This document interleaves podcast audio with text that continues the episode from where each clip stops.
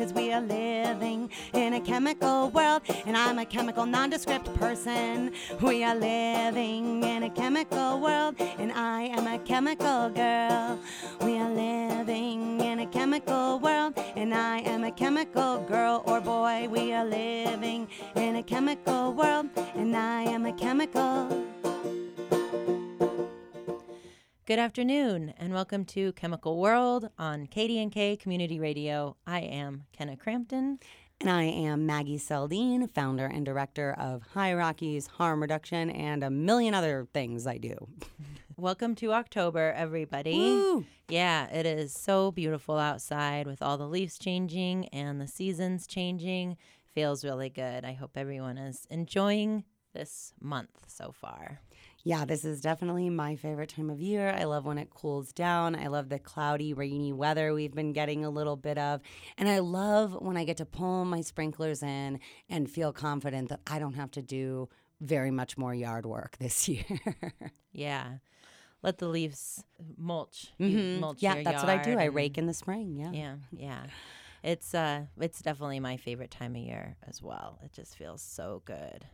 Do we know our what's so? Do you know, Kenna? Is there anything um, happening in October? Like September is National Recovery Month. I feel like some month is everything. Do you know if October is anything specifically? I guess it's um LGBTQ history month. Oh yeah, I did. I think I, I saw that. Well, that's cool. I know. Yeah, there's always something relevant in each holiday to celebrate, and of course, LGBTQ history is important to us. We had a wonderful June Pride Month, which you know celebrates really recognizing the Stonewall riots as the beginning of the LGBTQ mm-hmm. rights movement, and so now we can celebrate October by taking a little bit of a look back at that heritage. But of course, in October is also many of our favorite holidays and just, you know, times of year with Halloween coming up or Dia de los Muertos or All Saints Day, however you choose to honor and celebrate your lost loved ones, which is something I feel like we do a lot here at Chemical World. Yes, definitely.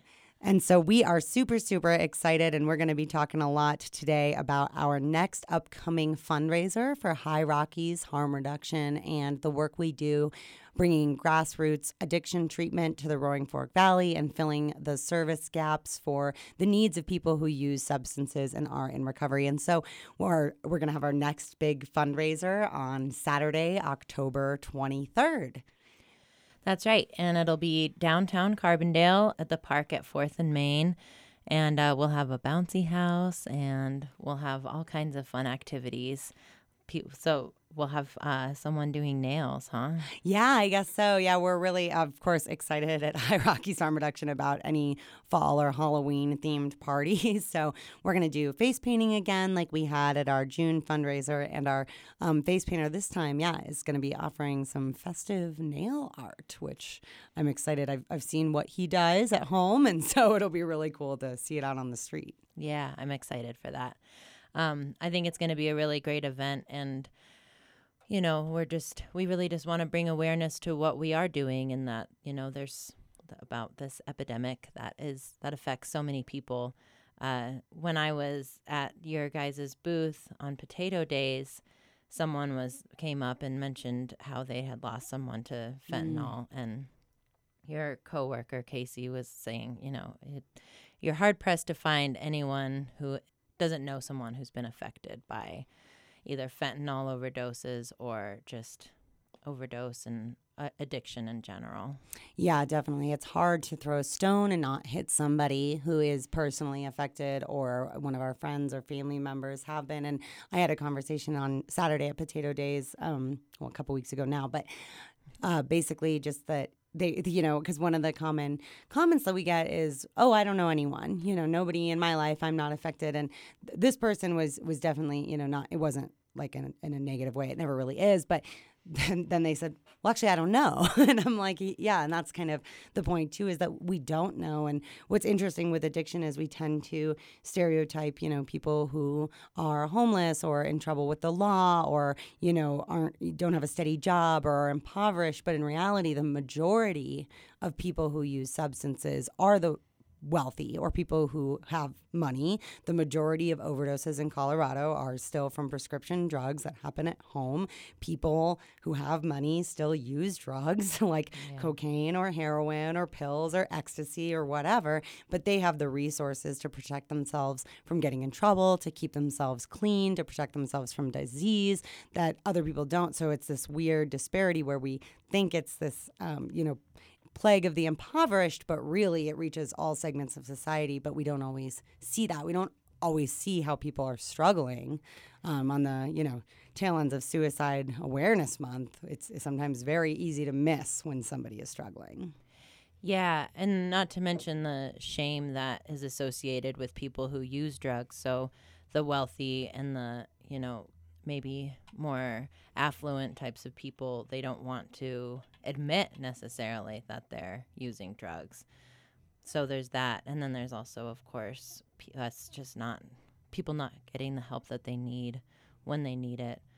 Oh, yeah, we just, I, I ended up losing someone in September to suicide and someone that was very, very surprising to me. I had zero idea that they even struggled with depression or anything. I mean, and I, I wasn't very close to them. I hadn't talked to them in years. And I know that some of the people who were closer to them knew that. But on the surface, he was such a happy, love loving person. So it was it was a real shock to me.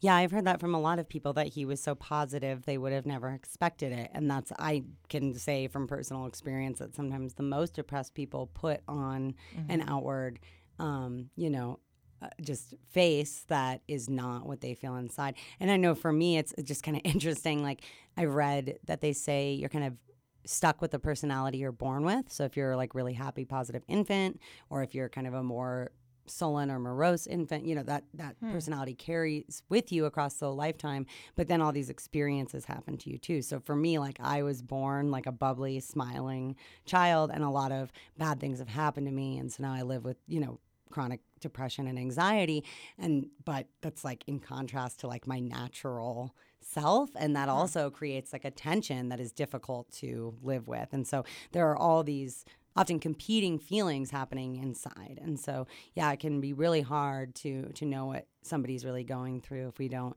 take time to really sit down and, and talk to them extensively about what's going on.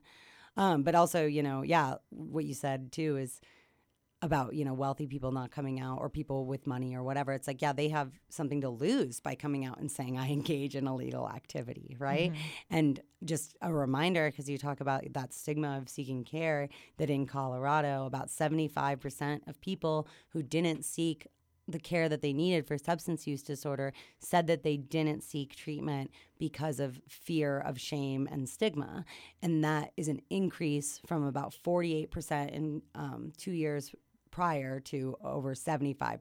And I believe that that's 2015 and 2017 that we're looking at. But mm. that that stigma, yeah, is a huge barrier because it doesn't matter how much money you have, the willingness to go talk to a counselor about your substance use issues, there it, it's it's hard to it's hard, a hard thing to do sometimes.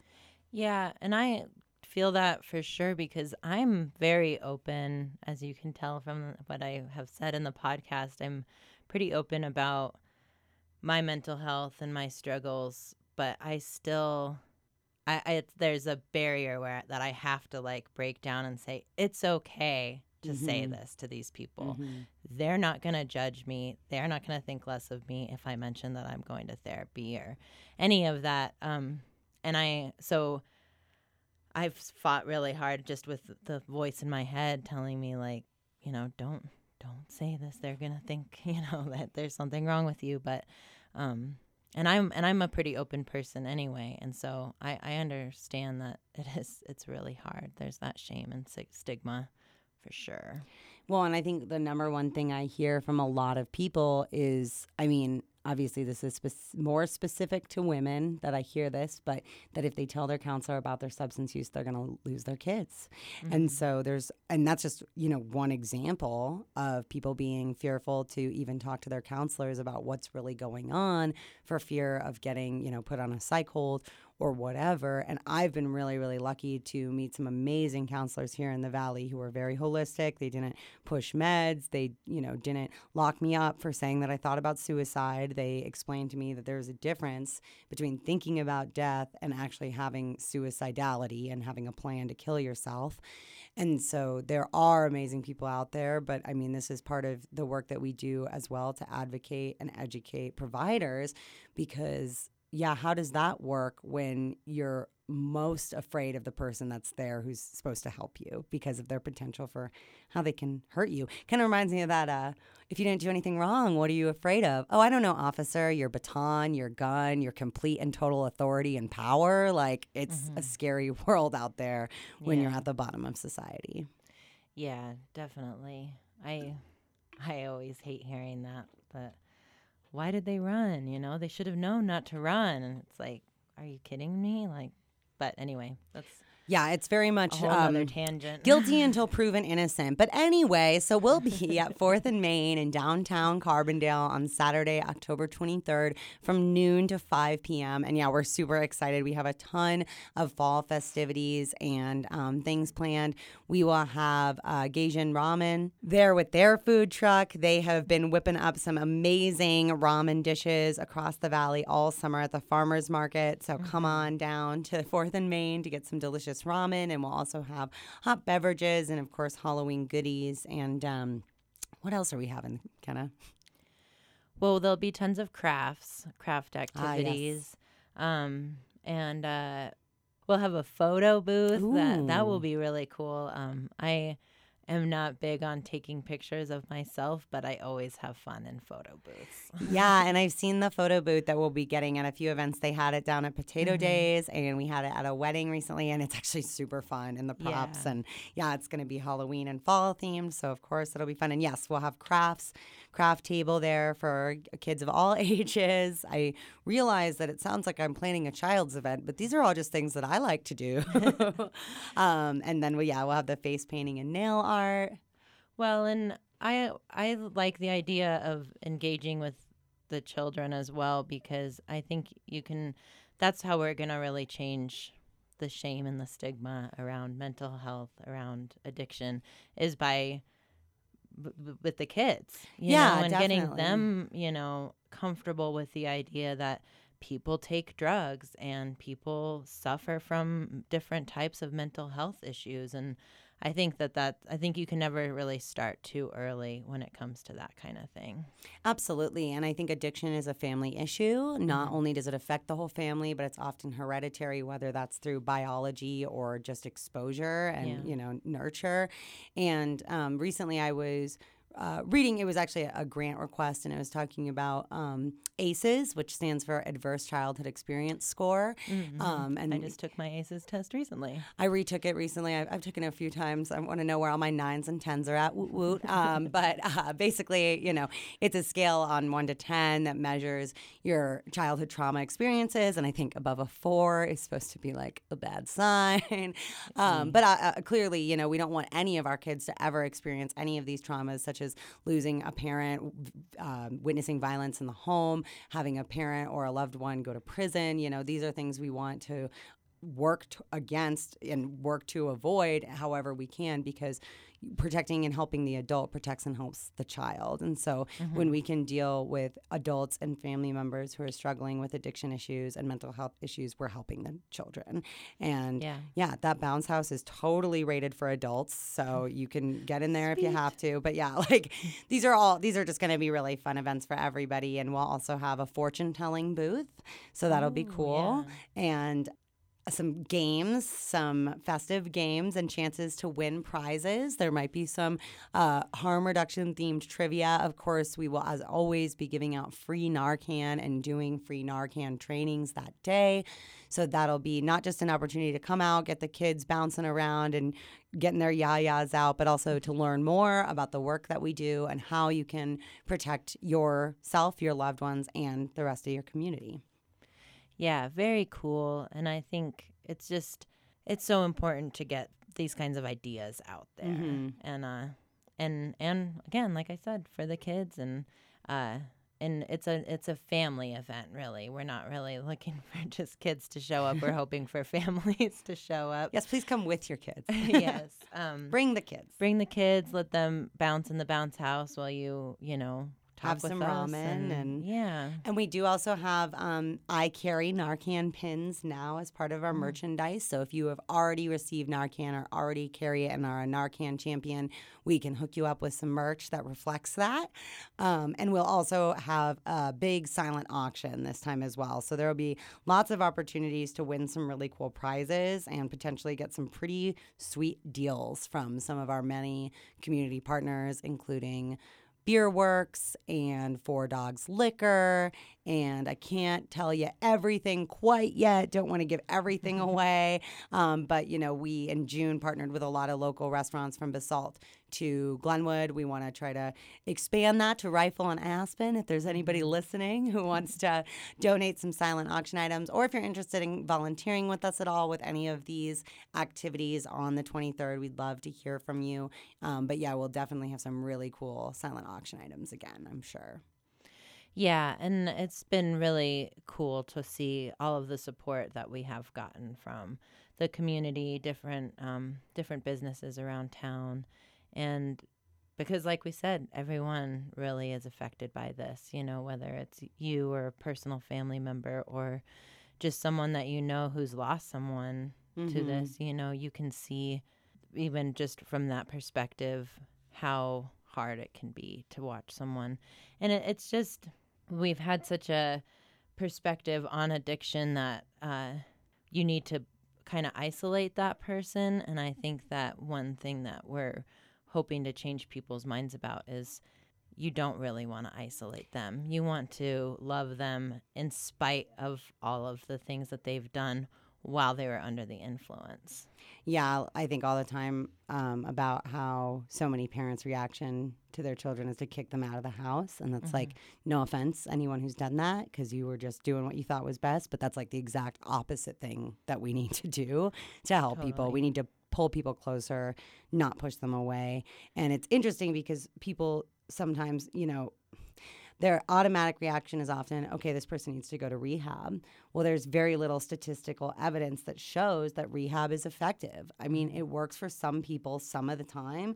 It works for some people after 10 tries, maybe, and mm. then, you know, they get sober some other way. But it's really not super effective because, yeah, you're isolating them from their community, from their support systems, or lack thereof. And then when you're released back into the wild, you're just back in your life. Yeah, you might have learned those tools, but you have no practice at applying them In with your real life. dealer, with your friends, with your Mhm. family, you know.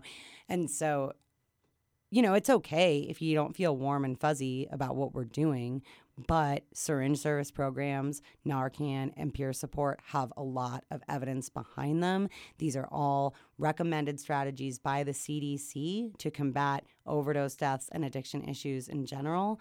And you know, these are the solutions. And I get mm-hmm. that not everyone feels super comfortable about it, but come on down to an event or to one of our service locations and talk to me about it for five minutes. And I can almost guarantee you that you'll feel more confident just seeing the work that we're doing and what it means to the people that do it and to the people that we serve these are the solutions to these problems. Not jail, not necessarily rehab, but a plethora of options for people to find the path that suits them best and to just be loved through that process.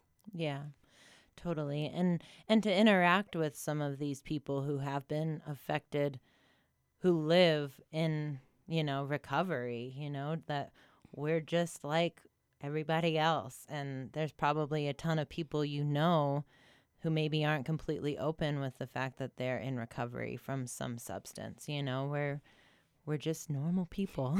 Yeah, and I just, you know, I'm har- I have a hard time with that mentality of, you know, just another junkie, just another addict. What we mm-hmm. they don't want help, we can't help them. I mean, of course we can't help people who can't or don't want to help themselves, but I was that person. I mm-hmm. was that person running amok in my community, getting in fights, using drugs, you know, not caring about anybody else, littering, mm-hmm. whatever. yeah. You know, I mean, that's like a very mild example, but But still, it's our, you know, treating our planet with disrespect. right. And it's just if if people with addiction and mental health issues weren't capable of amazing things, weren't capable of being contributing members of their communities, I wouldn't be here. Kenna wouldn't be here. There wouldn't be the amazing, so many amazing people in our communities doing this work. And they're all people with lived experience who have taken that and turned it into something amazing. Yeah. And uh, you know, when I when I was in high school, my mom did kick me out of my house for I think it lasted about 2 weeks until I showed up at the house one day and I had two black eyes, a new tattoo, and I was clearly doing worse. And she, you know, she was like, "You need to come home." And you know, so I think, you know, that's just an example of, yeah, seeing, oh, you know, this is what I thought was right, was kicking her out, saying, oh, well, you won't, you know, if you're gonna do what you're gonna do, I'm not gonna give you a safe place, and then realizing, oh, I, I need, I need to offer you that safe place. That's that was not the right choice, you know. And you know, we all make mistakes. That's Well, and it's hard. It's hard raising teenage girls, much less, you know, but totally. and it's hard like i still i obviously i work with a lot of teens and somebody asked me the other day well have you met anyone that was like as hard as you were Mm. and i'm like i don't i don't know i hope that that doesn't even exist like no I have not. And sometimes it's hard for me because I'm like, why does anyone do anything? Like when I was a teenager, I just didn't go home or didn't go to school or didn't Mm-hmm. answer my phone. Like nobody could make me do anything. But I see these kids and like they have a much higher level of respect than I ever had, even when you like it might seem to other people like they don't have any. Mm-hmm. And it's very, very difficult raising teens. I'm not going to lie, raising kids. Yeah. And yeah, m- most of us don't have, like, our parents didn't give us the tools. Most of us, our parents beat us. And if we're not doing that, like, we're doing a lot better, you know? Yeah. somebody was telling me about what they would do for their son to help him sleep at night and i was thinking when i was a kid if you couldn't sleep at night you got like smacked like you go back to bed like you're going to get in trouble because you can't sleep i'm not going to be worried about what factors like that I fed you a pint of ice cream before bed. That's got nothing to do with me. But you know, we, we all only have those tools that our parents gave us. It's it, nobody's really to blame, but it's just we got to pull our kids even closer and hold them even tighter when mm-hmm. they're resisting, and it happens to the best of them. Yeah, totally. And I I I do not blame my mom for making that choice, you know, and I respect her for trying something, seeing it didn't work and pulling back and saying, "Oh, mm-hmm. that was not right. Let's try a different approach." That whatever approach she did afterward still didn't help, but uh you know, she tried. well, and I think to admit that she was that's to admit you're wrong is huge. Mm-hmm. You know. Yeah. Yeah. I think I think that that's probably one of the biggest parts of trying, you know, getting into recovery is admitting oh, what I'm doing isn't mm. working.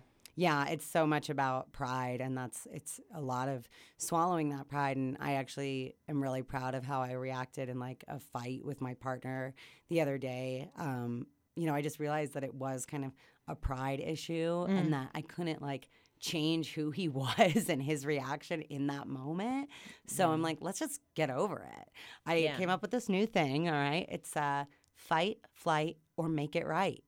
You don't have to run or fight. You can just take a deep breath and get over it. and it's not easy. It takes a lot of practice, but I was really proud of myself. And, you know, instead of what would have normally turned into like me crying alone for the next three hours, turned into like a beautiful Sunday and a wonderful time with my partner. So, Yeah. Yeah, I've definitely learned a lot about fighting from being married. It's uh, at least in this Learned in how to this do it right. Yeah, like, you know, I I used to I couldn't walk away while we were in the middle of a fight. Like I was like we have to resolve this now. mm, And I learned so much that taking like I need to step away from this and go on a walk and clear my head makes such a huge difference for me because then I can kind of see like why did I get so upset? Was it something that he said or is it me? Like is it something inside of me that's having a hard time with what he said? and is it even worth ruminating about? Is it is it worth fighting and like saying things that I potentially am Yeah. not gonna that I'm gonna regret later? Yeah, definitely. And that's, it, it, I've been thinking a lot recently about like what do you do when your kid is flipping out? Whether they're 2 or 12 or 27 like what do you do? And for I'm thinking a lot about that lately too. new moms um but not me new moms to Kenna. Everyone's a new mom for Kenna. Anyway um but uh what works for me coming from somebody who was so explosive and had such a difficult time controlling my reactions and you know it would always be violence and screaming to where i'm at today with that story you know is is breathing that's what helps me and literally yeah that take a deep breath count to 10 right and so i was thinking you know when working with kids if somebody's having a really hard time like because obviously a lot of the strategies that we've historically used don't really work. Timeout doesn't really work when they're in their bedroom with all their toys or whatever, right? So it's like, let's just sit here together, count to 10, take a deep breath, talk about what's going on, right? Because I just feel like anyone by that 10th breath, like, can't even remember what they're upset about anymore. It really does Yeah. rein you in and make a difference. And that's why I said to my partner, I said, come in, take a deep breath, and let's fix this. It doesn't have to be like this. you Yeah. know? and naming that feeling like that's something that i i still have i struggle so much with, with like i don't know what i'm feeling i just am upset you know and that's something that i've been thinking a lot about is really naming what what are you feeling right now and why are you feeling that way and yeah Well, and that's uh, in the positive communication skills that I teach for family and loved ones of individuals struggling. One of them um, is par- taking partial responsibility. And I've just noticed how much that's changed my communication and my relationship when I can be like, I am so sorry that I react this way when you do this, but this is why. And like, I know that it's not on you. This is because of me. And it's almost like the compliment sandwich where you say, like, I really like your top. I think that you could have had better shoes today, but the pants are on target. That's like that you give a compliment and a compliment and the constructive con- criticism in the middle, right? And that's kind of what I do with that, where it's like I'm taking responsibility around what it is that's making me upset about the other person. It's because it's not them, it's whatever my trauma, my baggage is, right? Mm-hmm. And it just blows people away when you're like talking about what you've done wrong and yeah it's just kind of because I think that's like yeah when you come at somebody like you did this like people just get defensive people get angry people just say mean things to hurt each other when they're angry because that's what being angry feels like but it's mm-hmm. not rational Yeah, totally. Fuck other people's stuff. that's one thing that's really hard. Like, um, and this was something that uh, my husband and I did with in therapy was like active, like active, active listening, Mhm. and like so I have a topic that I want to talk about, and you have to like say these short sentences, like, so the other day when you said this, and then they have to repeat every single word right back to you. And I at first it was like, geez, this seems really like a bad game of ridiculous. but like you realize how much you put your perspective on what other people are saying. So like I said, you know, oh the other day you said this and then I got upset because blah blah blah blah blah. And then they're hearing how you just got upset and you didn't hear the whole other like you know there's just so much that gets lost in what you're what's going on in your processing of your of Yeah. what you're hearing I'd really like to try that too with my partner because he has a tendency to like hear the opposite of whatever I say. Like he has a mm-hmm. tendency to treat me like so- I'm some sort of stereotypical woman or something. Because I'll be like, "Thank you so much for moving the trash can," and he'll like look at me like, "What did Yeah. I? did I put it in the wrong place?" And I'm like, "No, I just said thank you," you know. But he'll just mm-hmm. he automatically goes to the opposite place. So that would be really cool.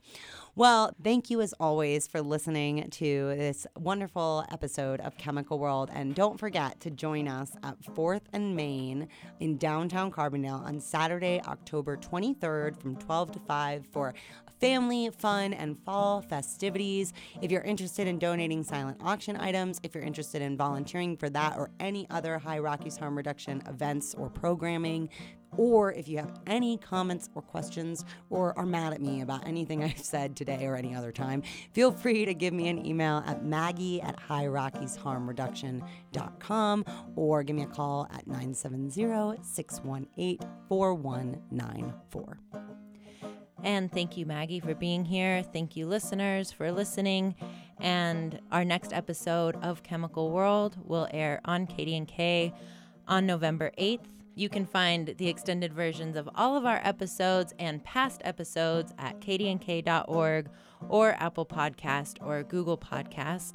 And be sure to follow High Rockies Harm Reduction, Chemical World, and KDNK on Facebook and Instagram. And thank you very much. And as always, you don't have to be sober to keep your community clean. Drugs may come and drugs may go, and that's alright, you see. Experience has made me rich, and now I can use safely. It might be beer, it might be dope, it may even be caffeine. But we all have a little something that keeps us on our feet. What's important is being safe and stopping the spread of disease. You not have to be sober to keep your community clean. Cause we are living in a chemical world, and I am a chemical girl or boy. We are living in a chemical world, and I am a chemical gender nondescript. We are living in a chemical world, and I am a chemical. We are living in a chemical world, and I am a chemical girl. You know, we are living in a chemical world, and I am a chemical girl.